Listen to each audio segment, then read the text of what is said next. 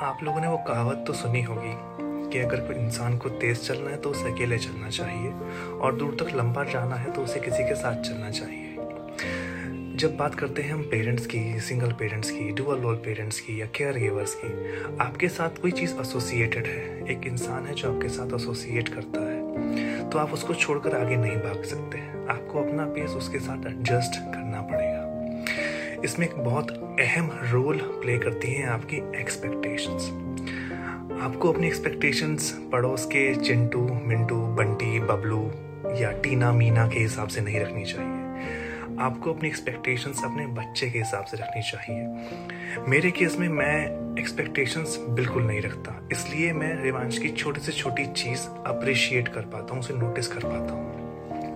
रिवांश का मुझे वॉशरूम लेकर जाना या उसका पजल बनाना शुरू करना या खुद से खाना शुरू करना, ये सब मेरे लिए एक अचीवमेंट है जो मैं सेलिब्रेट करता हूँ। जहाँ तक मेरी ज़िंदगी की राह की बात है तो अपनी इस राह पर कभी रिवांश को गोद में उठाकर या कभी उसके कदमों के साथ अपने कदम मिलाकर चलता हूँ। तो ही मैं उसके वो बेबी स्टेप्स हैं ना, उनको महसूस कर पाता हूँ, उनको अप्रिशिएट कर पाता हूँ। कोशिश कीजिए कि अपनी एक्सपेक्टेशंस चाँद से नहीं ज़मीन से शुरू करें।